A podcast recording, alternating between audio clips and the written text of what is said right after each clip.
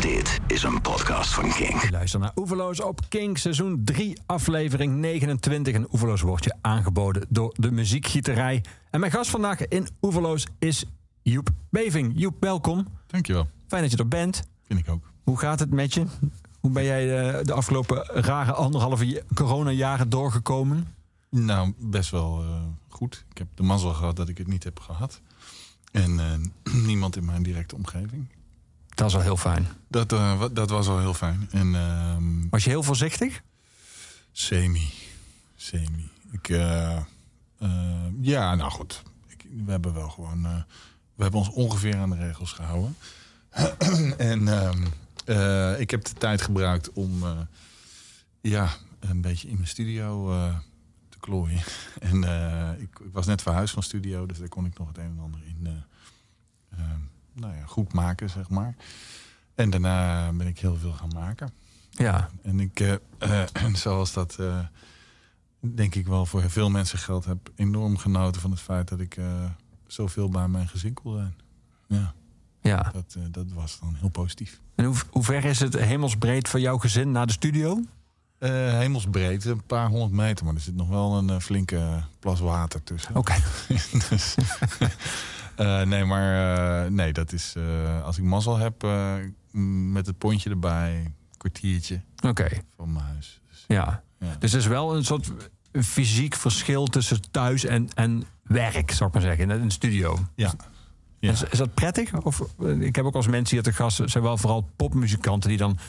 uiteindelijk een soort van een grote droom hebben verwezenlijkt, namelijk de studio in de tuin. Ja. Of zelfs in het huis. Ja, en op dat moment er dan achter komen dat het toch wel erg fijn was dat je af en toe ook naar een andere plek kon. Die droom heb ik ook wel een beetje. Ja. Maar dat is natuurlijk... dat is voor later. Ja. Ik vind het heel fijn om wel naar een andere plek te gaan. En dat is ook mijn plek. Dat is ook in een ander stukje Amsterdam dan waar ik woon. En dat vind ik ook fijn. Andere energie. Idee dat ik in een grote stad woon vind ik prettig. En dat heb ik daar in de buurt. Ik ga daar graag naartoe. Maar het is heel fijn dat het dicht bij huis is. Ja. Wat voor doet? We zitten hier in de radiostudio van Kink. Studio 2, zoals het bij ons heet. Ja. Wat voldoet voor jou een ideale studio voor jou aan? Een opnamestudio? Hoe ziet hij eruit en wat heeft hij te bieden en wat heeft hij niet? Ik denk dat de ideale toch wel ergens in de natuur is. Als ik heel eerlijk ben. En dan met uitzicht op bos of weiland. En wat heeft hij? Ja, vooral heel veel analoog synths en mooie microfoons en goede koffie. En dat, denk ik... dus daar droom ik nog wel. Ik moet wel... Ik ben wel eens bij Niels Vraam in zijn studio geweest. Ja, dat is toch ook niet verkeerd. Ik weet niet of de luisteraar daar bekend mee is, maar dat is in de oude Funkhaus... in Oost-Berlijn. En dat was toen ter tijd in de Koude Oorlog... het paradepaardje van de commies. Om te laten zien dat zij toch wel de meest prestigieuze studio van de wereld konden bouwen. En dat is ook wel een beetje gelukt. Dus kosten nog moeite gespaard. En Niels heeft daar in zaal 1 of zaal 2... tot zijn studio mogen ombouwen. Ja, en dat is eigenlijk wel de droomstudio. Ja. Ja. Als je daar bent, heb je wel even het gevoel dat het communisme toch ook wel hele mooie dingen heeft voortgebracht. Ik moet dat voorzichtig zeggen, maar ja.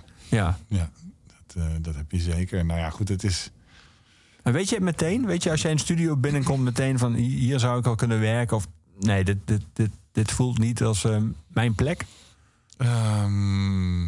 Je hebt natuurlijk wel... als je het echt hebt over je eigen plek, waar je jezelf... ziet creëren en heel veel ziet zijn, dan heb ik... Ja, dat heb ik wel. Ik ben niet in superveel studio's geweest, maar ik heb wel de hobby om dan op Instagram te kijken of op Pinterest te fantaseren over hoe zou die van mij er dan uitzien. Later, als ik groot ben. En dan weet ik het wel meteen, ja, wat dat is. En ik kom ook wel in andere studio's dat ik denk, nou, doe maar even opnemen en dan gaan we weer. Ja. Zijn dat net zoals bij Funda, heb je hele, zeg maar, kun je een dag vullen met het bekijken van, zoals bij Funda, huizen van studio's? Nee, volgens mij niet. Tenminste, dat is een gat in de markt, denk ik. Wel een kleine niche-markt. Nee, dat is er niet. Nee, maar dat is wel op Instagram en zo is dat wel. Daar kun je wel goed je ogen de kost geven. En dan weet je natuurlijk niet wat er allemaal aan spullen en zo is. Maar goed, ik ben er ook niet heel veel mee bezig. Ik heb zelf een heel klein studiootje. En, die mag wel iets groter. Ja. Ik ben zelf nogal groot. Dus het is ook wel, ja, volgens mij wel aandoenlijk als je mij in mijn studio ziet zitten. Dat is een soort van Gulliver in een lucifer doosje. Daar heb ik nooit van nagedacht. Maar is dat vaak bij studio's, net zoals bij keukens, dat lange mensen meteen merken, dit aanraken is bedoeld voor mensen van, weet ik veel, een gemiddelde lengte en dus niet voor mij? Is dat bij studio's ook zo? Ja, je hebt wel, dat is wel zo. Volgens mij, ja, je hebt een hoogteverstelbare workstations. En dat is zeker. Die van mij is ook in hoogteverstelbaar. Maar dat heb ik verzaakt te doen bij het installeren. Nu lukt het niet echt meer. Ja. Je zei net met enige gevoel voor understatement, toen ik vroeg hoe jij je coronatijd bent doorgekomen, dat je wat dingen in de studio hebt zitten doen. Maar je hebt ook, neem ik aan, in die tijd heel veel werk gestoken in eigenlijk de eerste hele score van een film die jij zelf geschreven, volledige score. Het is ook de openingsfilm van het Nederlands Filmfestival, Mijn Vader is een Vliegtuig. Mm-hmm. Hoe kwam die op jouw pad? Ja, dat is wel een grappig verhaal. Antoinette Beumer, de regisseur, denk ik. En ook schrijfster van het boek Mijn Vader is een Vliegtuig. Ja. Autobiografisch boek. Die kende ik enigszins vanuit mijn vroegere werk. En die woonde bij mij in de buurt. En die was volgens mij met een recce bezig. En, dat is dan zoeken naar een plek. Volgens mij is het een recce. Ja, zoeken naar een plek om te filmen. En die reed terug. In de auto had de radio aanstaan. En ik was volgens mij te gast bij Kunsthof op dat moment. En daar werd mij ontfutseld dat ik toch wel graag een keer een filmscore zou willen doen. En zij hoorde dat en dacht, nou, daar gaan we het even fixen. Dus ik kwam haar een paar dagen later op straat tegen. En, echt toevallig? En toen zei ze van, nou, ik zat hier aan te denken. Hoe sta je daar tegenover? Dus toen dacht ik, ja... dat lijkt me wel te gek. En ook, ja, god, het was al een beetje in de beginfase van corona. Dus ik dacht, ik denk dat ik ook de tijd daar wel voor ga vinden. Dus, en ik vond het heel prettig, omdat ik haar kende. En ik kon nog heel veel leren. En ik had zoiets van, zij wil mij vanwege mijn taal, mijn stijl.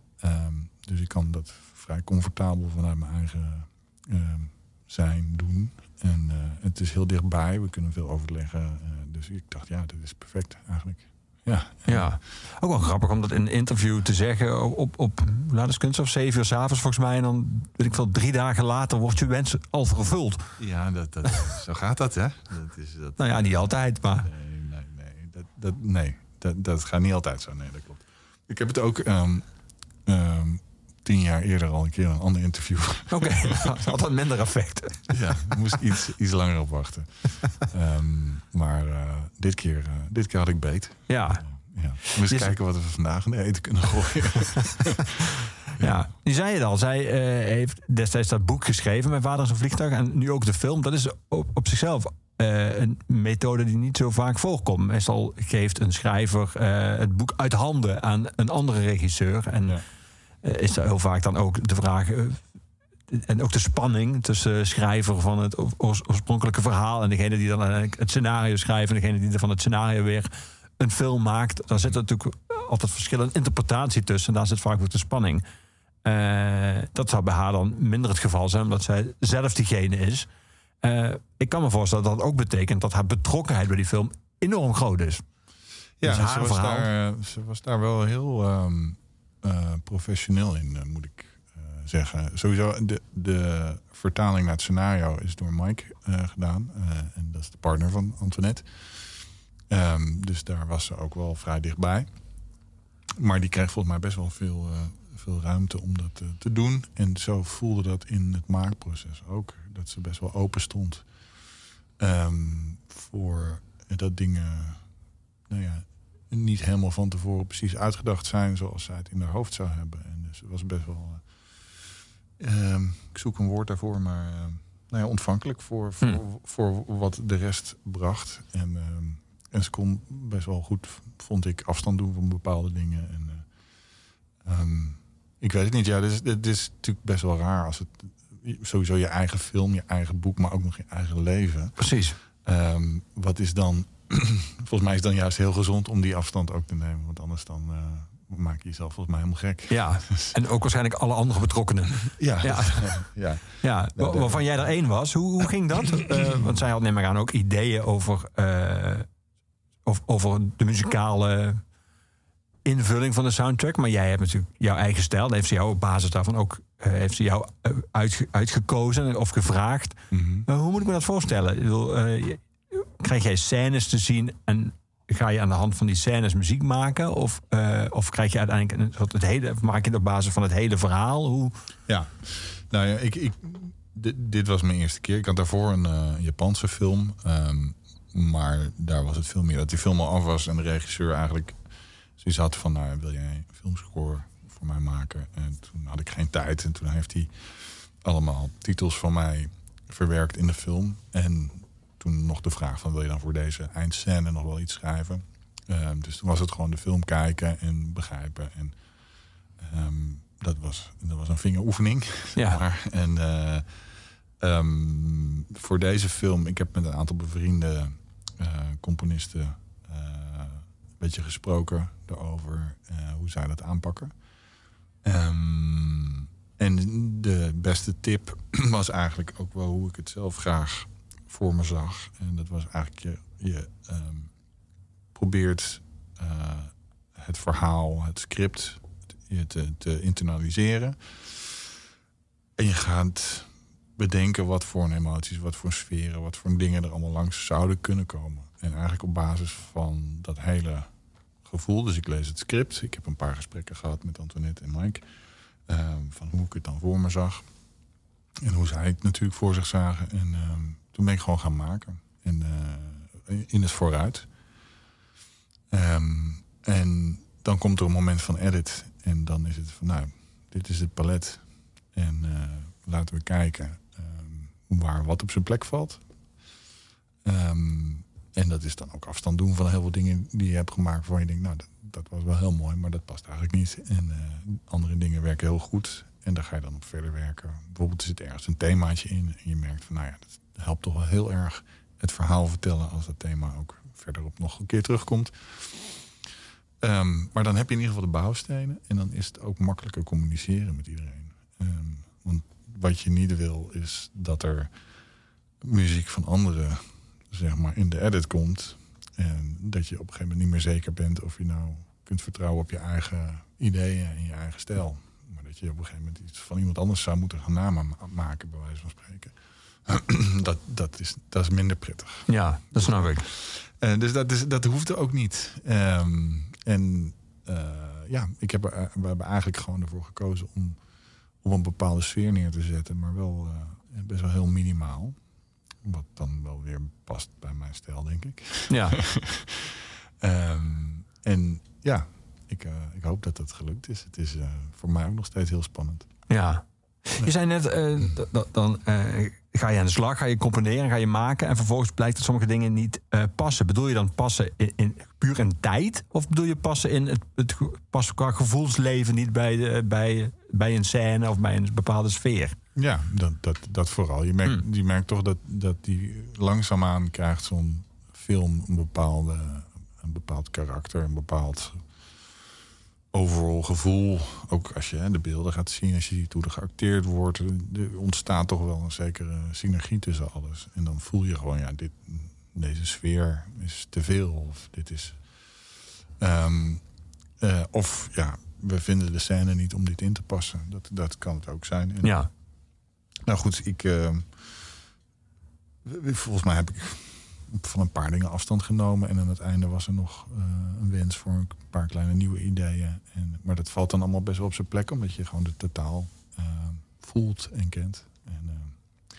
Het was heel erg prettig werken. Ja. En ook omdat we allemaal de tijd kregen die er anders niet was geweest, denk ik. Ik had moeten toeren als dat drukvirus er niet was geweest, zeg maar. Dus dat was ontzettend fijn. En, ja. Inmiddels ben ik alweer een tijdje met een ander project druk, maar ik zie wel uit naar vrijdag. Wanneer? Dat klopt. Dan. Kijk, als ik... hoe ga ik me hieruit redden? Geef niet. Even, vrijdag is eergisteren. Toen kwam jouw single uit die we dadelijk gaan draaien. De eerste daarvan, van die soundtrack. Maar we nemen deze oefenloos natuurlijk eerder op. Ja. Eén vraag nog. Je zei net van toen je erover na ging denken, toen je eraan begon, heb je met een aantal andere bevriende componisten gesproken over hoe zij dat doen. En die gaven jou waardevolle tips. Mm-hmm. Merkte je dan ook dat zij dat allemaal op een hele andere manier deden? Of bestaat er wel een soort van gemeenschappelijke manier waarop componisten met filmmuziek omgaan? Dat vind ik een hele goede vraag, maar daar durf ik geen antwoord op te geven. Want als ik heel eerlijk ben, is maar één advies heel duidelijk bijgebleven en de rest niet. Oké. Wat heerlijk als je dat kan. Dat je gewoon meteen kan filteren. Dat de rest ook gewoon verdwijnt. Nou ja, ik wacht gewoon tot iemand zegt wat ik zelf ook denk. En dat onthoud ik dan. Ja, maar dat is een grapje. Nou ja, dat kan ook goed werken. Ja.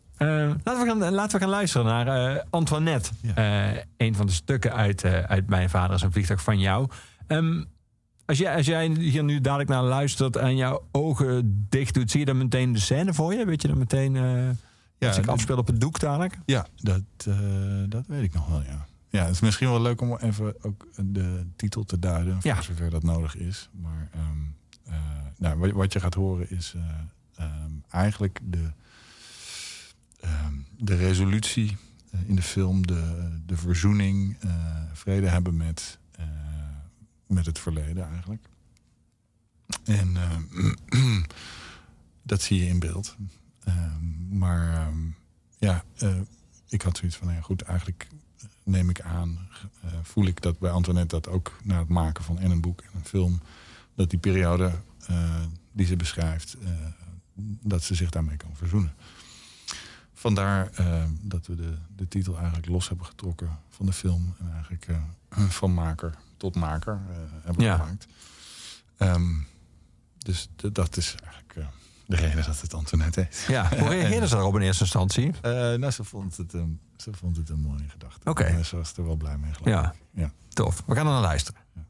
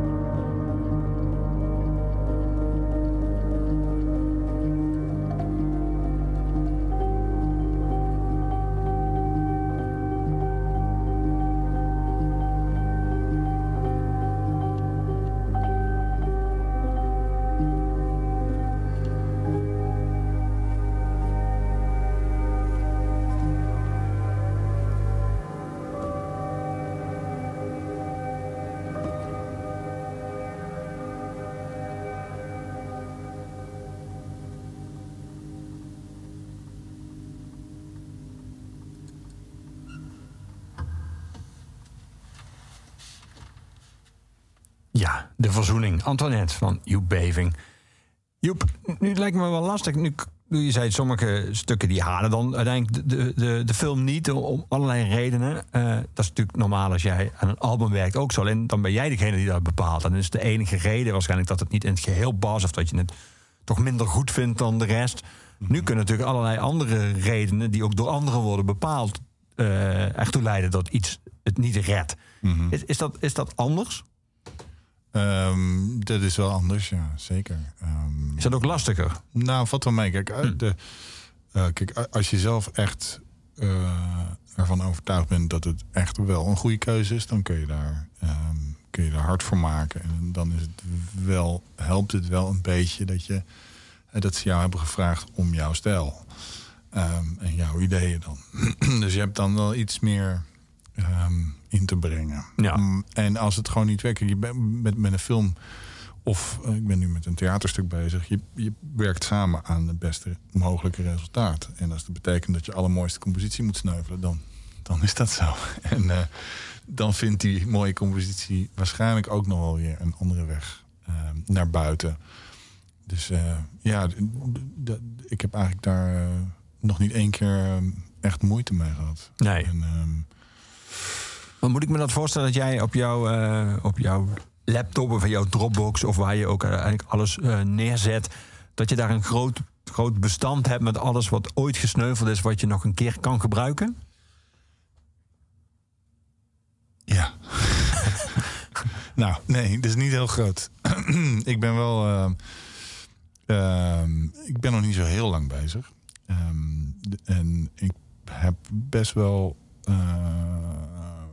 veel dingen die eruit kwamen waarvan ik dacht, nou, ik vind dit wel de moeite, heb ik ook wel naar buiten gebracht. En het is niet dat ik aan de lopende band muziek aan het maken ben. Dus er zijn nog wel wat dingen die... Maar die zitten dan in bokjes van, nou, dit is een albumidee voor dat, en dat is een albumidee voor dat. En die komen dan hopelijk een keer aan bod. Ja. En heel af en toe dan ga ik er zelf even doorheen om even te kijken waar ik 6 maanden geleden met mijn hoofd was. En hoe werkt dat dan? Komt het er wel eens voor dat je denkt, hoe heb ik 6 maanden geleden kunnen denken dat dit heel erg goed was? Ja, Dat komt... Ja, nou... ja, dat komt voor. Nee, het is vaker zo dat je iets maakt op een moment. En dat is dan... en dan maak je het. En dan op weg naar huis op de fiets.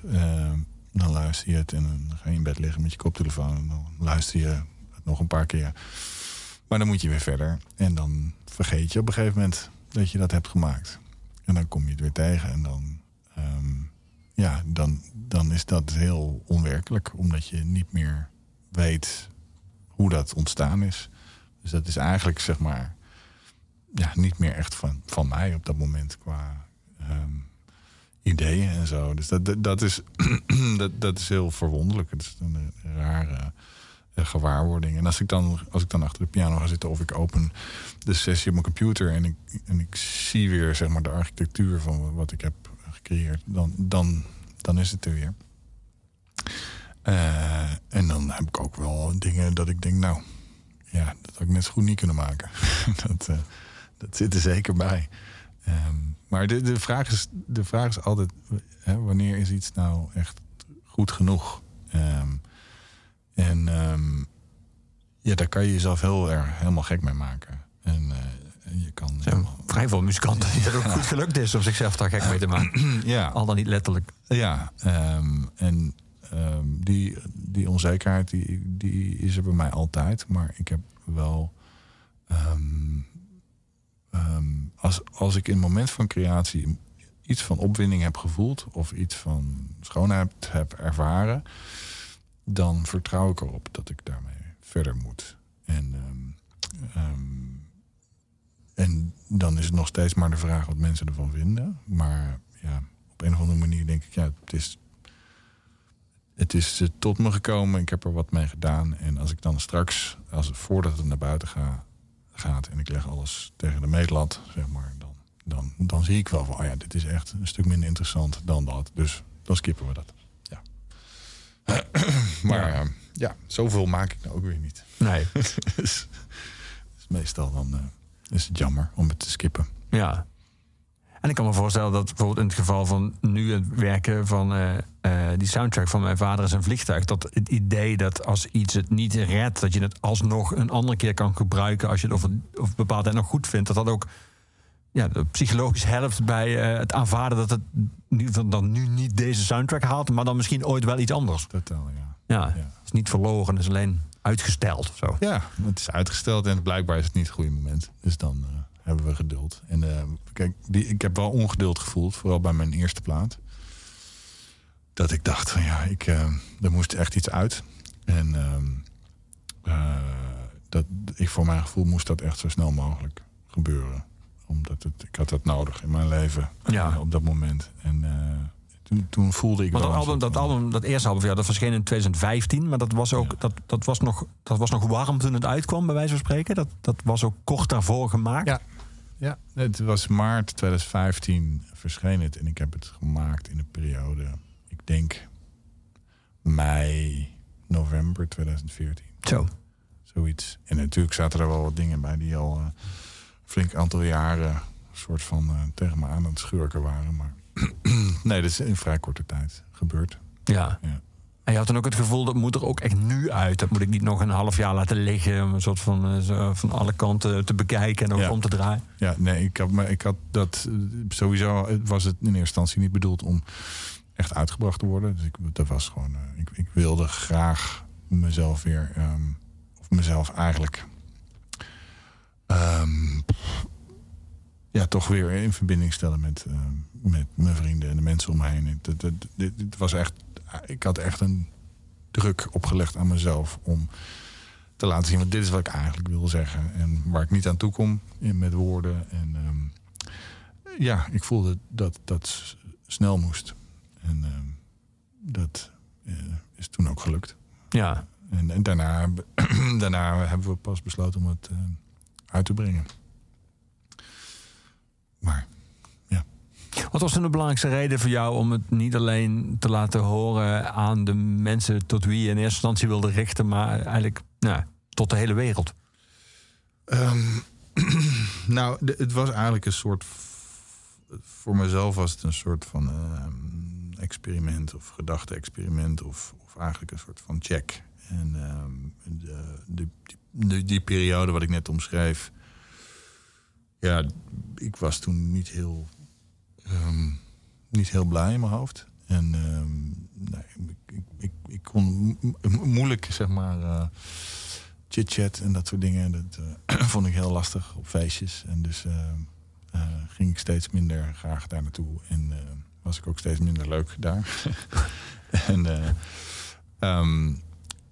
En ik vond... per ongeluk iets van houvast in mijn piano en het spel wat daarbij hoorde.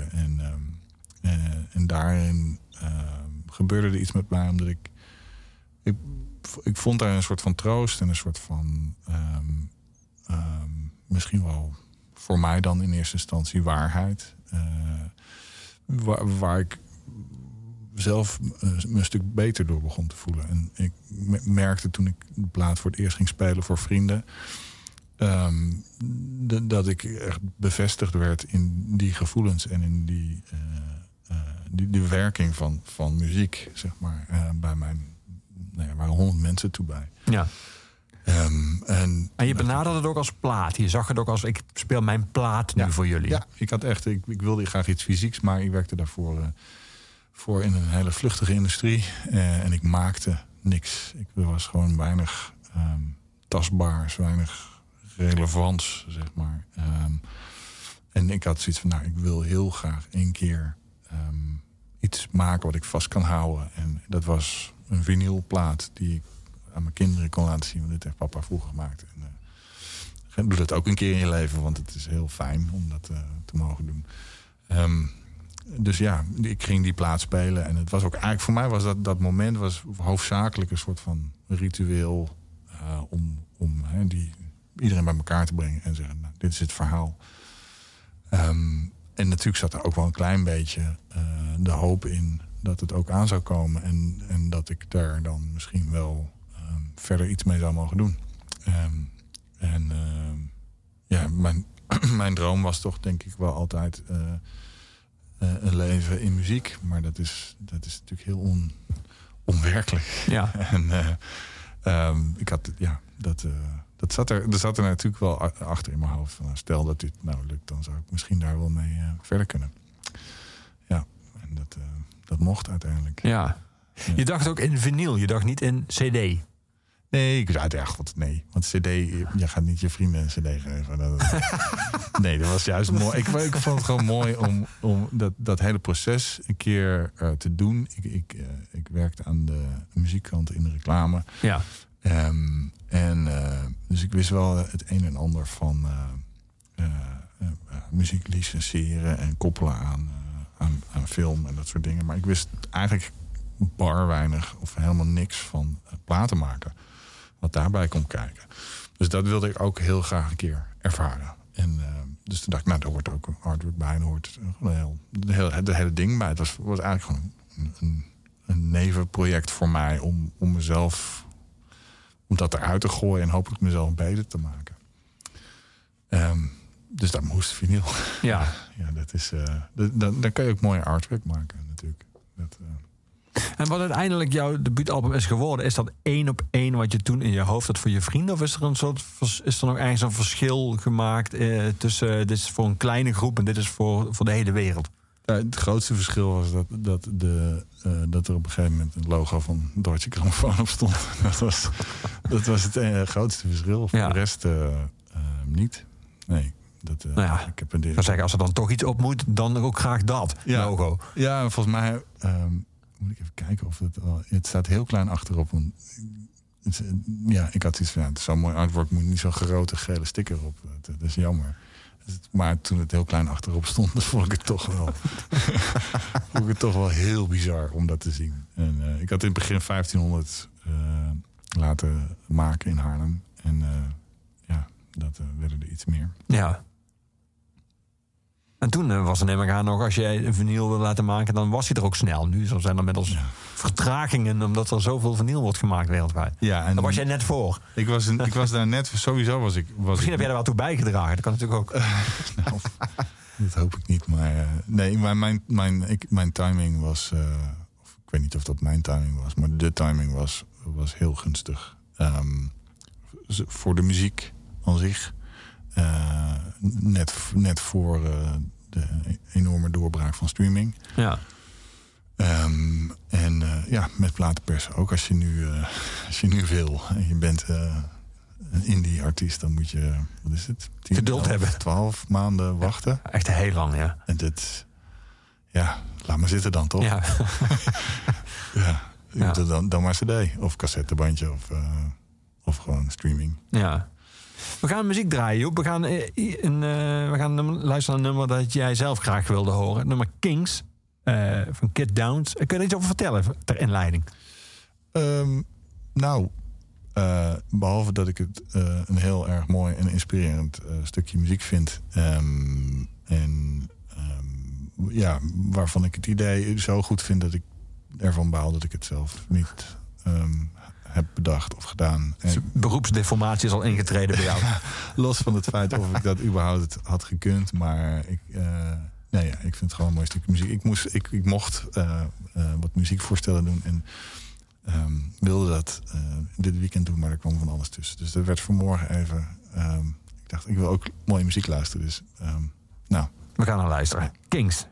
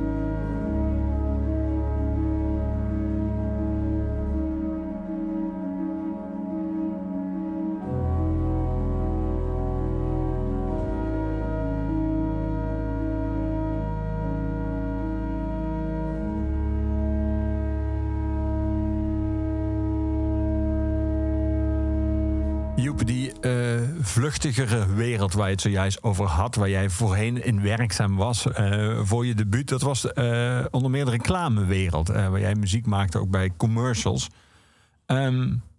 Beviel je dat toen? Nou, allereerst maakte ik zelf de muziek niet. En dat was eigenlijk het grootste, het lastigste punt voor mezelf. Nee, laat ik het zo zeggen. Ik heb best wel lang, meer dan 10 jaar, in die branche gewerkt. En dat was ontzettend leuk. Ik werkte bij een heel leuk bedrijf. En met heel veel heel leuke mensen. En, maar ik had wel... ik had al altijd zoiets... Ja, ik zit hier eigenlijk omdat ik graag muziek wil maken. En ik had... Voordat ik bij dat bedrijf kon werken, het geprobeerd met mijn toenmalige band om te kijken of we slim genoeg waren om met muziek maken toch nog iets te kunnen verdienen. Maar dat bleek toch wel heel erg lastig. En toen was eigenlijk mijn vriendin die zei van ja, maar dat bedrijf is toch wel heel erg leuk. En toen ben ik daar gaan werken. Maar dus niet als componist. Nooit? Nee, ja, ik heb echt wel een paar keer een productie gedraaid als componist. En ook best wel vaak als producent. Dus producer dan als schakel tussen klanten en andere componisten. Maar ik was vooral eigenlijk bezig met het bouwen en uitbouwen van het bedrijf. En dat was heel leuk om te doen. Maar ik begon het steeds moeilijker te vinden om te accepteren dat ik daar zoveel energie in stak. Zonder dat ik het gevoel had dat echt iets heel moois opleverde. En dat heb ik heel lang weggeduwd. Ik dacht, wat moet ik dan? Wat kan ik dan? Totdat ik dat eigenlijk niet meer weg kon duwen. En toen knapte er iets. En in dat moment van knappen vond ik... een piano. De piano van mijn oma die in mijn huis stond. Daar gebeurde wel echt iets. Dat ik echt een beetje geholpen ben of zo. Dat ik daar uitgetrokken werd. En, ja. Ik heb er hele plezierige herinneringen aan die tijd. En ik heb ook heel veel leuke mensen leren kennen in binnen- en buitenland. En veel mogen reizen in die tijd ook. Dus dat was wel een groot geluk ook. Ja. Nu zijn er heel veel clichés natuurlijk die samenhangen met de reclamewereld. Eén daarvan, misschien wel de grootste, is het begrip snelheid. Dus een snelle wereld waarin ook snel opdrachten binnenkomen, moeten worden afgerond. Er moet iets gemaakt worden. Is dat terecht? Was snelheid een belangrijke factor? Zeker, ja. Absoluut. Ja, alles moet gisteren. En dat is ja, en dat wordt, of dat werd, ik weet niet hoe het inmiddels is, maar dat werd steeds extremer. En dat is, we hebben geen geld. Het moet gisteren af. En we hebben nog 20 andere mensen gevraagd om hetzelfde te doen. En we weten nog niet of je gaat horen of we er iets mee gaan doen. Maar succes vanavond nog. Ja, precies. Ja. Dat was toen wel... en dat werd op een gegeven moment absurd. En dan denk je echt... we zijn met z'n allen mee bezig. Ja.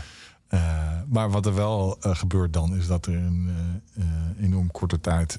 heel veel best wel geweldige dingen gemaakt worden. Dat je denkt, oké, als het echt moet... dan. Maar hoe lang hou je dat vol? Dat is de vraag. En, dus dat is... snel. Ja.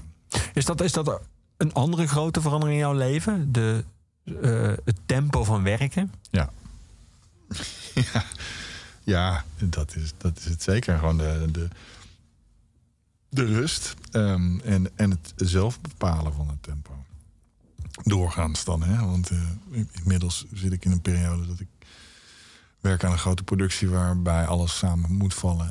Dat theaterstuk wat je zei, waar de muziek bij me verzorgd. Ja. Ja. Is het dan fijn, bijvoorbeeld bij zoiets... of bij waar we het zojuist over hadden... de soundtrack van Mijn Vader is een Vliegtuig... dat je, als het moet, nog soort van terug kan komen... in de modus van de reclamewereld... waarin je heel snel moet zijn? Ja, ja, ik denk wel dat die het idee van... we komen nu iets tegen... en morgen zitten we weer hier... en het zou fijn zijn als het dan is opgelost... dat je dan wel denkt van ja, oké, dit is wel een beetje hoe ik het gewend ben. Ja. Alleen hoe ik het eigenlijk niet meer wil. Nee. Maar ja, dat is voor een korte periode en je werkt. Het is dan voor de kunst. Dus dan is het toch... Hè? Ja. De bloeden voor de kunst is, denk dat, ja, dat doe je toch wat makkelijker, denk ik. Of dat dan bloeden van een commercial. Ja, ja. Waarvan je denkt van ja, leuk, dan bestaat. Ja. Ja. Nee, maar ik wil niet, daar niet negatief over doen. Maar het is wel heel fijn dat je dat kent. Maar om terug te komen op de rust en het tempo. Het is de ultieme situatie natuurlijk. Dat je muziek gehoord wordt. En dat je daarmee de middelen krijgt om niet in paniek, niet onder hele hoge druk, niet met stress iets te kunnen maken wat je wil maken. Dat is absurd. Dat is zo'n enorme luxe. Ja. En dat komt ook met een verantwoordelijkheid. Die luxe. Want, en daarom heb ik af en toe wel zoiets van... als ik te veel tijd neem, dan leg ik de lat... Of psychisch gezien voor mezelf steeds hoger. En het grappige dat je daarover begint, want daar wou ik je net vragen: is dat alleen maar een voordeel, meer tijd? Of heeft dat ook een nadeel? Want je zou bijna kunnen zeggen: het excuus, zonder dat ik dat bedoel in de zin van excuus als uitvlucht, maar gewoon ook de praktische reden, beperking van tijd. Ja. Kan ook voor jezelf en voor anderen verklaren waarom iets is geworden, waarom het is geworden. Terwijl je zou bijna nu zeggen: als jij nu met een nieuwe plaat komt, dan kun je niet zeggen: ja, sorry, dit. Ja, als ik een half jaar langer had kunnen werken, dan was hij nog beter geworden. Maar dat half jaar had ik niet. Want dat zouden wij niet meer accepteren. En jij waarschijnlijk zelf ook niet. Nee. Nou ja, daar denk ik wel over na. En in principe... Ja, ik ben geen Adele die er 5 jaar over mag doen. Of Guns N' Roses die er 10 jaar over doen. Ja, en toen komt Chinese Democracy. Ja, dan... Ja. Ik probeer er absoluut wel rekening mee te houden. En ik weet het niet.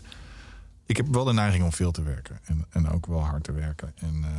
Maar ik heb ook wel, denk ik, een gezonde afstand af en toe om gewoon te accepteren dat iets is wat het is en het dan ook gewoon los te laten. En ik heb niet de pretentie om te zeggen... dit is het allerbeste, het meest perfecte, whatever. Het is vaak ook gewoon wat er mogelijk was in de tijd. De tijdsgeest. En waar jij was toen. Waar ik was toen, ja. Want ik ben best wel... ik had mijn 3 luik af, dus... 3 platen op rij die met elkaar in verband stonden. En toen dacht ik wel van... Wat gaat daarna komen? Qua thematiek wist ik het niet. Muziekinhoudelijk wist ik het ook niet echt. Ik had wel allemaal ideeën in mijn hoofd. Maar sommige waren best ambitieus. En daar kwam ik gewoon achter... dat ik er daar nog niet goed genoeg voor was... of nog niet ver genoeg voor was. Dus toen was het zoeken en praten en zoeken en praten... wat moet het dan zijn? Toen dacht ik, zo wil ik niet een plaat maken. Ik wil gewoon op een gegeven moment voelen van... dit is wat het moet zijn. En toen kwam er dus een film en een theaterstuk tussendoor. Waarbij ik voor dat theaterstuk muziek heb geschreven... die ik ook ga uitbrengen als plaat. En in de tussentijd had zich in mijn niet oplettende oog... een plaat al gevormd in de periode... die ik gewoon nog niet als plaat had herkend. En op een gegeven moment was ik aan het wandelen ergens... en toen dacht ik, hey. En op dat moment zeiden zowel mijn vrouw als mijn manager... maar moet je daar geen plaat van maken? En toen dacht ik, oh ja, dat is weer zo'n moment, dan klopt het. En, dus dat zit eraan te komen. Ja. Want je zei net zoeken en praten. Mm-hmm. Ik vroeg me nog af, praten met wie? Maar dat zijn dan onder meer je vrouw en je manager? Of was dat praten met jezelf? Of... kan ook goed zijn. Met mijn denkbeeldige vriend. Nee, dat is... Ik heb een klein... dat is met Mark, mijn manager. Of Joris en Martijn. Die zijn ook mijn management op dit moment. Maar Christian, mijn ENR manager van Deutsche Grammophon uit Berlijn, daar spar ik heel veel mee. Dat we toch uiteindelijk samen een statement maar of iets naar buiten brengen. Dus de man van het gele logo. De man van het gele logo. Ja, hij is verantwoordelijk voor alle nieuwe repertoire bij Deutsche Grammophon. Dus daar spar ik veel mee. En dan Olaf, vriend van mij, die een soort van vanuit de luisterkant komt en mij gewoon eerlijk kan zeggen: ik vind dit echt super ruk. Of dit is te gek. Maak jij dat dan nu van? Of gebruikt hij letterlijk de woorden super ruk als jij hem iets... Nee, ja, maar hij zal wel zeggen... Ja, hij tranen aanreikt. Ja, hij zegt echt wel, ik voel hem niet. Dit is, ik snap niet wat je hier aan het doen bent. Dat zegt hij, ja. Ja, je zegt het, je herhaalt het lachend, maar ontvang je het zo ook in eerste instantie? Of doet het even best pijn. Ja, dat snap ik. Ja. Ja, en dan ga ik dan aan mezelf twijfelen. Nou ja, als het over een hele plaat gaat, zou ik dan zeker gaan twijfelen. Maar in dit geval ging het over één track. Ja, oké. En toen dacht ik, ik voel hem wel. Ja. En ik wil dit zo doen. En dus deze ene keer mocht het volgens mij wel van hem. En, maar geef je dan nog een soort van handleiding bij? Van oké, ik laat je nu iets horen. Ik wil graag weten wat je ervan vindt. Maar ben een beetje... pas een beetje op mijn gevoelens kraak, want ik heb het net af. Nee hoor. Nee? Oké. Okay. Nee, dat juist niet. Ik wil juist gewoon... ik wil mensen om me heen hebben die snoeihard eerlijk zeggen wat ze vinden. Dat is... Ja, dat is ook de enige manier. Ik bedoel, je komt toch in een soort van funnel terecht. Ik bedoel, ik krijg feedback op mijn uitgebrachte werk van mensen die het mooi vinden. Ik krijg ook in de pers wel... feedback van mensen die het helemaal niet mooi vinden. Maar ja, je hoort heel weinig mensen die zoiets hebben van... nou, kun je niet. Of mij constructieve feedback zouden kunnen geven. Want die melden zich niet. En oproep aan de luisteraars om dat ook niet te doen. Emotioneel kan ik dat op dit moment niet aan. Alsjeblieft, dank u wel. Maar van mijn directe vrienden vind ik dat heel prettig. Ja. Ja. En, die vind ik ook, ik voel hem niet, vind ik ook wel iets constructiever en ook vooral persoonlijker dan super ruk. Ja, nee. Want dan kun je nou zeggen, dat ligt gewoon aan jouw gevoelsleven. Nee, ja. Nee, maar dit is een beetje zo ontstaan tussen ons. Maar hij is enorm gepassioneerd bedreven muziekluisteraar. En weet echt wel waar hij het over heeft. Ja. Dat is heel fijn. En, dus ook, het is ook een smaak en een mening. En, maar wel eentje die mij heel dierbaar is. Ja.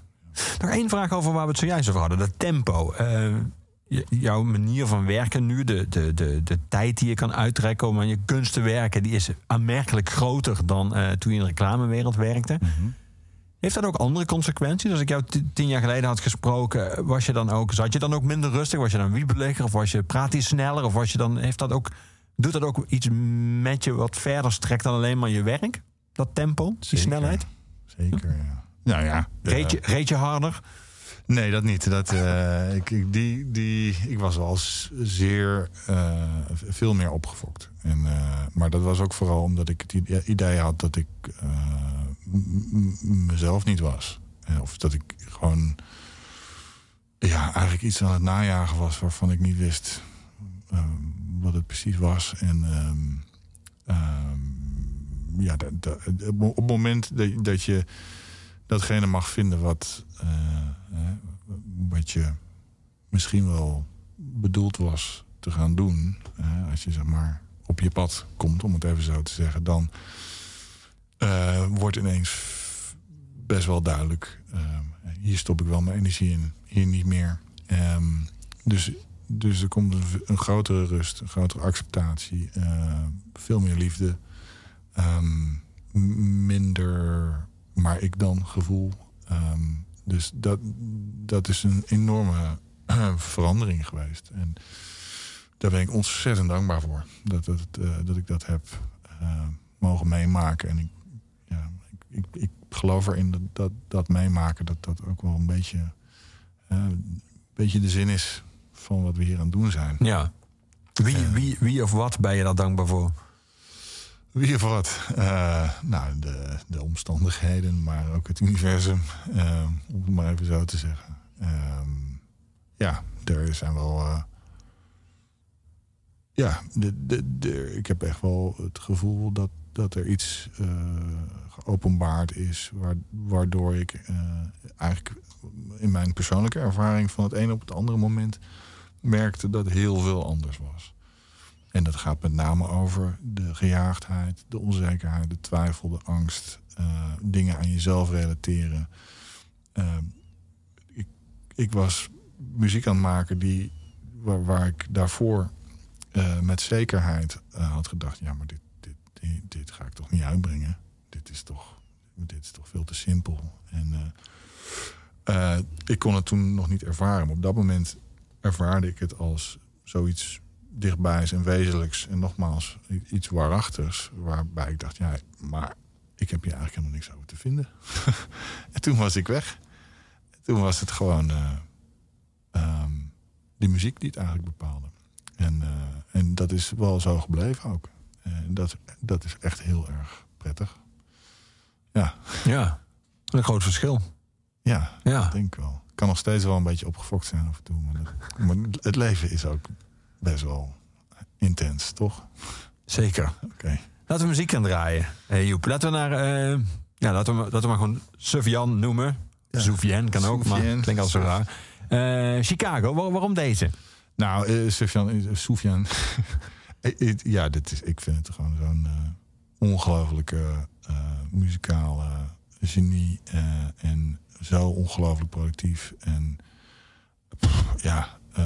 ik kan een avond vullen met YouTube-filmpjes kijken... dat hij weer ergens een of andere rare performance doet. Dat zo goed is. Ja, dus ik had zoiets van... moet ook wel. Ik heb ook andere, wat serieuzere muziek. Ik dacht, doe even mijn blijk van waardering voor deze kunst. En ik hoop dat de luisteraars dat ook zo ervaren. Chicago.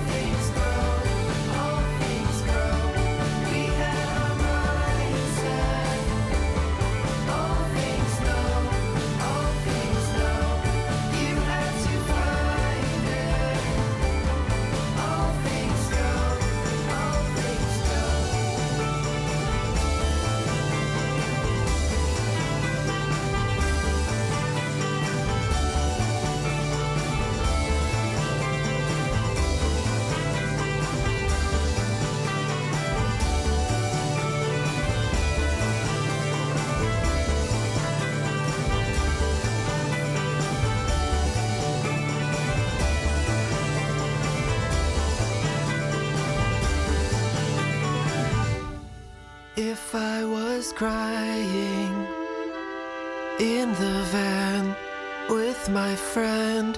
It was for freedom from myself and from the land. I made a lot of mistakes. I made a lot of mistakes. I made a lot of mistakes. I made a lot of mistakes. You came to take us. All things go, all things go. To recreate us. All things grow, all things grow. We had a mindset. All things know, all things know. You had to find it.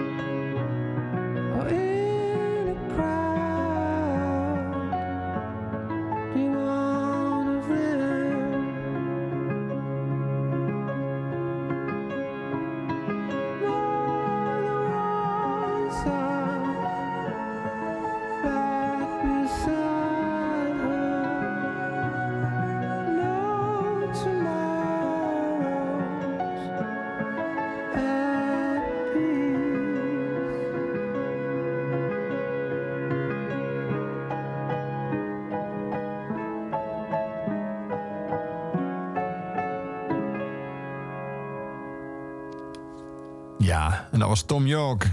Een keuze van mijn gast vandaag in Oeverloos, Joep Beving. Waarom deze, Joep? Ja, ik denk dat Tom York wel mijn grootste inspiratiebron is.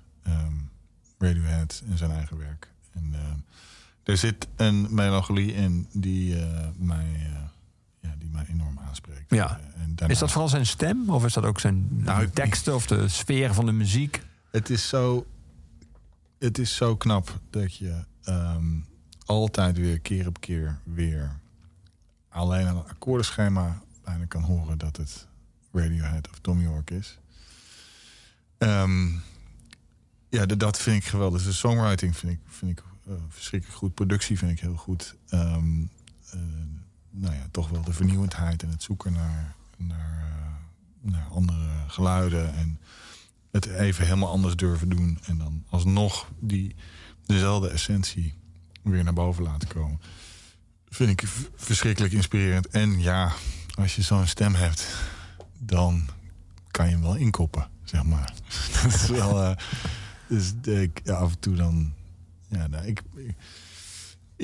af en toe probeer ik wel eens iets te maken. En dan denk ik, nu moet ik gaan zingen. Want anders dan red ik het niet. En dat kan ik niet. Dus dan ga ik maar weer doen wat ik doe. Je kan maar echt... Ik vind bijna alles van hun echt goed. Ja. Nu ben ik even, excuseer me, maar ik ben de naam van de gitarist even vergeten. Maar die maken ook hele mooie soundtracks. Jonny Greenwood. Ja. Dat, dank je. Ja. Herken je dat ook meteen? Herken je daar ook het akkoordenschema? Of blijkt dat dan vooral toch van Tom York te zijn bij Radiohead? Nee, het is ook wel heel erg de producer en... waar Tom York veel mee werkt. Ik ben even zijn naam kwijt, dat is wel heel erg. Die hoor ik dan nu te zeggen, maar dat lukt dus niet. Nee. Dus die schijnt... Maar goed, Jonny Greenwood... Ik weet niet of ik hem persoonlijk herken. Maar ik herken wel een Radiohead-achtige sound. Ja. Veel muziek. En ik weet ook wel een beetje wat hij heeft gemaakt. Maar ja, dat is ook zo'n... wonderlijk talent. Ja. En was jij meteen vanaf het begin bij de bands al? Was jij toen al nee. Of is dat bij later pas bij OK Computer of KD? Ik was het echte kwartje viel bij mij pas na 2000. Okay. Ik moet wel, ik bedoel Paranoid Android of dat soort hits, die zijn echt mij wel ter oor gekomen en vond ik ook heel erg goed. Maar het echte genie. Wat ik er nu in ervaar, dat kwam pas later. Ja. Ik vind het zo wel goed, maar volgens mij kikte die in bij wat is het ook weer? Falling into Place. Puntje, Falling into Place. Zoek ik even op.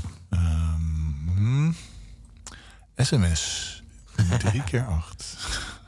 En is dat, wil je zo'n Jigsaw, band? Jigsaw Falling. Falling into Place. Dat is puzzel.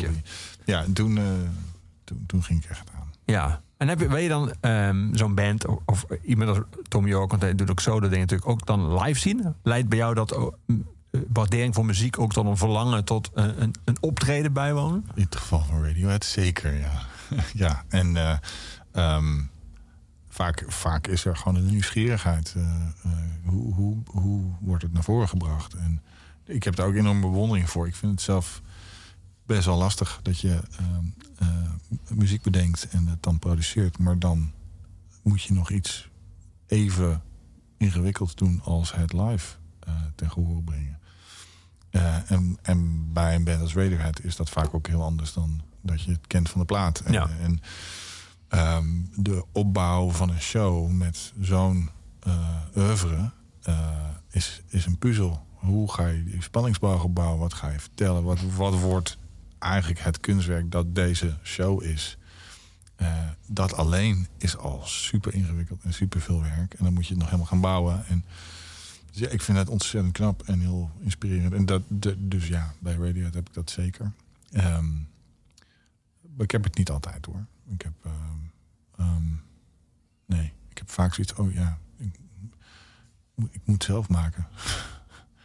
Maar sinds dat ik ben gaan maken... moet ik wel zeggen dat ik wel heel veel meer plezier heb... van het gaan naar concerten.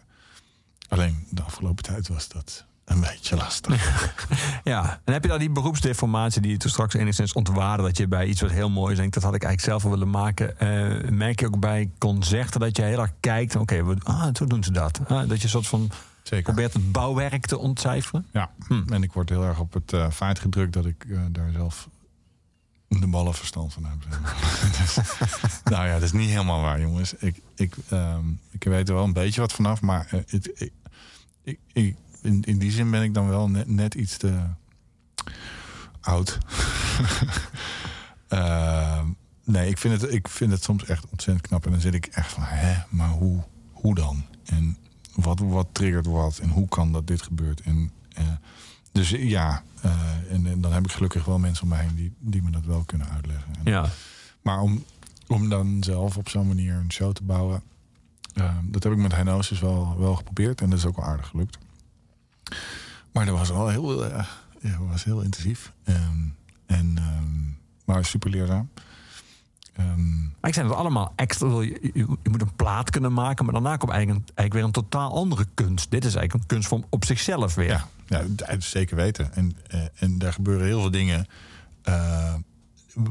waar je echt wel een beetje verstand van moet hebben.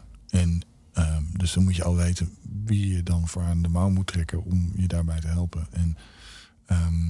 ja, zo'n proces is toch altijd net iets lastiger dan... tenminste in mijn ervaring, dan dat je van tevoren had gedacht. En voordat je het weet, ja, sta je op het podium en dan moet het gebeuren. Ja. Bij Lowlands had ik... was het van, nou ja, jullie mogen op de Bravo, in de Bravo. Wat een hele grote tent dus. Een hele grote tent. Toen dacht ik van, nou, dat is echt zo erg uit mijn comfortzone. Maar... toen was het van ja, maar jullie mogen de dag openen op zaterdag. En dan heb je dus de hele ochtend om alles op te bouwen, te checken. Dus dan is het gewoon een goede voorbereiding. En dan kun je gewoon rustig opbouwen. En toen was het een week voor die zaterdag. En toen kreeg ik een belletje van ja, de National zijn headliner op dat podium. Dus ja, die hebben de ochtend nodig. En toen dacht ik, ja, maar hoe moeten we dit dan doen? En toen stortte eigenlijk in mijn hoofd alles in. En toen dacht ik, dit kan niet. Veel te ambitieus wat we nu proberen te doen. En gelukkig heb ik een hele goede tourmanager, Martijn de Jong. En die kende de tourmanager van The National. Dus die heeft even een belletje gedaan. Heeft die bedreigd? Nee hoor, die heeft echt een major favor gepoeld. En toen konden wij op Rolling Risers wel alvast wat opbouwen. Oké. Okay. Maar goed, uiteindelijk hebben we de show toch wel eigenlijk met alleen een linecheck gedaan. Geen monitorcheck, geen soundcheck. En we hadden ook een lichtshow die we nog niet echt hadden gecheckt. En dus het was een soort van ophoop van zegen. Maar ja, dat was wel een kick. Maar... En valt dan alles wonderlijk op zijn plek? Of komt het eigenlijk op neer dat je dan dat niet alles op zijn plek valt... maar dat je dat dan gewoon ter plekke maar gewoon moet accepteren... want het is live. Ja, nou ja we hebben ons er doorheen gered. Ik kon heel veel medemuzikanten niet echt goed horen tijdens het spelen. Dus dan moet je elkaar aankijken... en dan moet je maar proberen te voelen... dat je met elkaar samen muziek aan het maken bent. Ja. Het scheelt dat dan wel dat je die mensen al zo goed kent... dat je ook die blik kan lezen... ja, dat denk ik wel. Alleen ja, je tast toch een beetje in het duister. En je hoort wel wat terug natuurlijk vanuit de zaal. En, maar goed, er zat één stuk bij waar je echt heel goed moet tellen... en heel goed moet weten waar je wat moet inzetten. En dat was in de repetities al een drama. Dus dat ging volgens mij ook niet helemaal goed. Maar het ging ook niet helemaal fout. Dus we hadden toch wel een engeltje ergens op onze schouder zitten. En we hebben het overleefd. Ja. En ik kan me voorstellen dat het ook wel meespeelt dat er gewoon in de dynamiek van een festival en een volle tent. Het is niet dat mensen daar met een hand op een kin dus even heel kritisch. Je wil gewoon mee. Zeker. En ik heb ook als concerten waarvan ik dacht, dit is het beste ooit. En ging ik na de opname terugluisteren. U zit, dat was vals, maar dat maakt helemaal niet uit. Dat heb ik ook helemaal niet gehoord toen eigenlijk. Nee, dat is echt wonderlijk. En ja, dat is wel echt een festival. En mensen die echt uit liefde voor de muziek komen en om je te supporten. Maar ook ik heb naar de hand best wel veel mensen gesproken die gewoon nieuwsgierig waren. En dus eigenlijk helemaal openstaan. Ja. En dat is natuurlijk fantastisch. En dat kregen we ook terug op dat moment in het publiek. Dus ja, dat klopt wel. Ja. Ik denk, het is toch anders dan een kritisch concertgebouw setting. Ja, en ze klappen anders natuurlijk. Ja. Op andere momenten, maar ook het poppubliek klapt met meer soort geluid eromheen. Met gejoel en met dan alleen maar het bijna staccato handje op elkaar. Ja, heerlijk. Ja. Ik kwam een oud interview van jou tegen in 2017 in The Guardian met de kop From Kitchen Composer to Spotify Star. Dutch Pianist Hits Big Time. Met duizelingwekkende Spotify stream aantallen van 85 miljoen, et cetera. Maar dat begon dus eigenlijk allemaal bij die piano van je oma. Ja, dat klopt. Hoe ziet hij eruit? Zwart. En niet al te groot.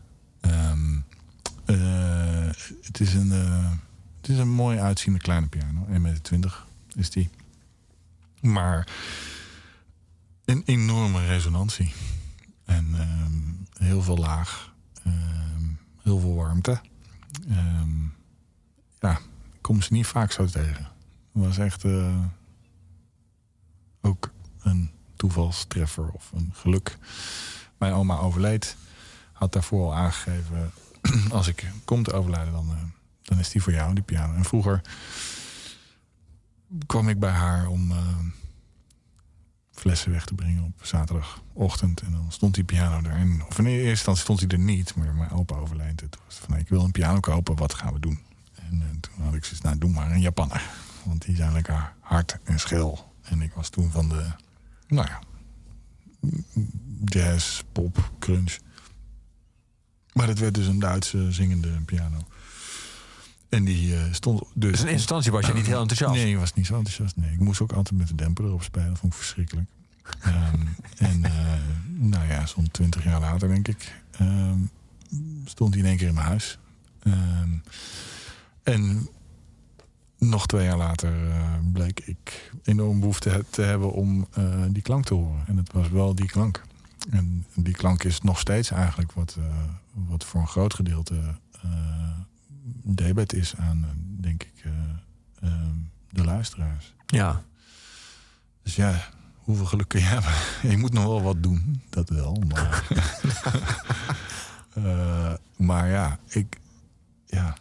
het deed mij echt beseffen dat ook als je gewoon 1 noot aanslaat en je laat het uitklinken, hoeveel dat kan zeggen. Hoe groot die impact kan zijn. Veel meer dan alles volstoppen, natuurlijk. Maar daar moet je misschien ook iets hebben meegemaakt of een bepaalde fase in je leven zijn om dat echt zo te ervaren. Hoewel ik wel merk dat ik ook heel veel jonge kinderen in mijn fanscharen heb. Als ik dan naar concerten ga. Ja. Ja, of als ik concerten geef. Ja, natuurlijk. Ja. Ja.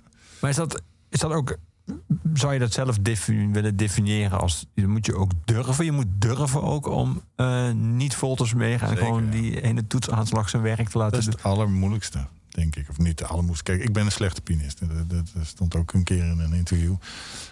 Ik ben niet een technisch begaafde pianist. En er zijn heel veel dingen die ik niet kan spelen. Dan kun je zeggen, dan ga je heel hard werken tot je het wel kan. Maar zo is het in mijn leven niet gelopen. Ik heb juist op een gegeven moment dat ik behoefte had aan die rust. Speelde ik wat ik kon spelen. En wat ik eerder zei, als ik daar met mijn 20-ersbrein naar had gekeken, dan had ik gedacht, nee, dat kan echt niet. Dit is te simpel. En Maar op dat moment wist ik, er is een verschil tussen simpel en iets van waarheid. Het is eigenlijk een beetje met een cliché. Een cliché is vaak een platitude of iets zo voor de hand liggend of zo universeel dat het een hele negatieve connotatie heeft. Terwijl het wel een hele grote vorm van universele waarheid in zich herbergt. En ik heb geprobeerd om niet die platitude te raken, het niet zo simpel te maken, maar wel me te laten inspireren door durven iets te maken wat een zekere ambitie heeft om die universele kwaliteit te bereiken. En dat is echt een kwestie van durven. En het is ook acceptatie. Echt acceptatie van oké, dit gaat niet over mij. Als ik het gewoon zo speel en ik accepteer dat als ik het zo speel dat het zo voelt en dat het oké is en dat het misschien wel goed is. Dan kan er zoiets gebeuren. Maar dat moest ik ondergaan. En daar moest ik achterkomen en dat vond ik in het begin echt heel eng. Eigenlijk nog steeds. Als ik het bedoel, op plaat niet, maar voor een publiek vind ik dat echt doodeng, ja. Is dat vergelijkbaar met sommige mensen hebben moeite met stiltes in een gesprek? Dat vinden ze ongemakkelijk en hebben ze neiging om die dan allemaal op te vullen. Dat ken je vast wel. Dat je tegenover iemand zit en dan valt een stilte van 2 seconden. Je gaat meteen verder praten omdat die de stilte niet aan kan. Is het daar in zekere zin mee vergelijkbaar?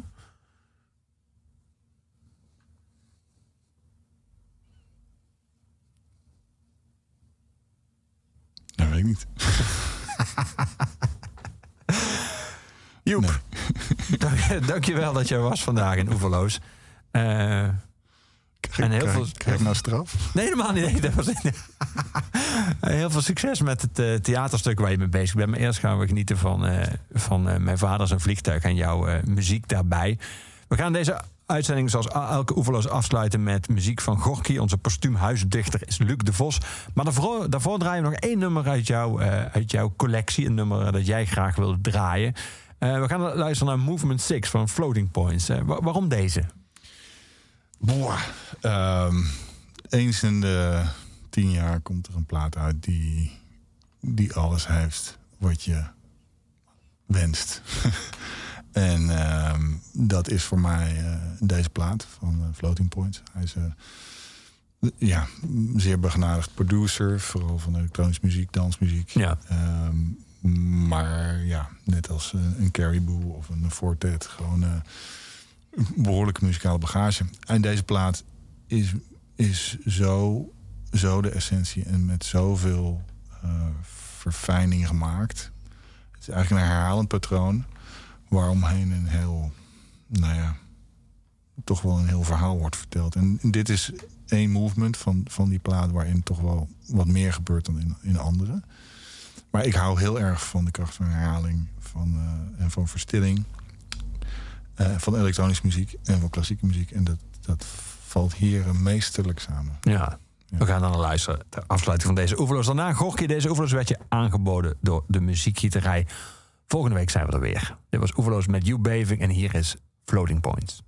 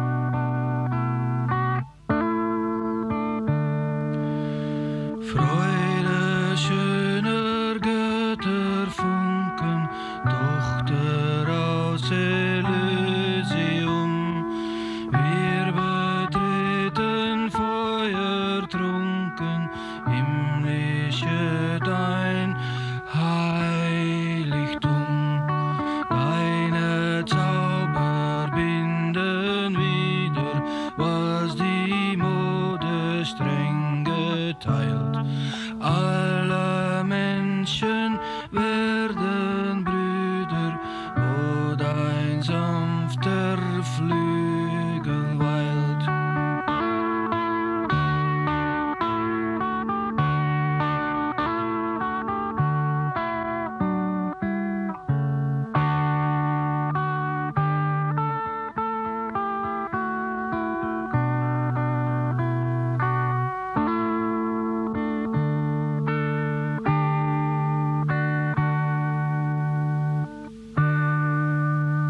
Dit was een podcast van Kink. Voor meer podcasts, playlists en radio, check kink.nl.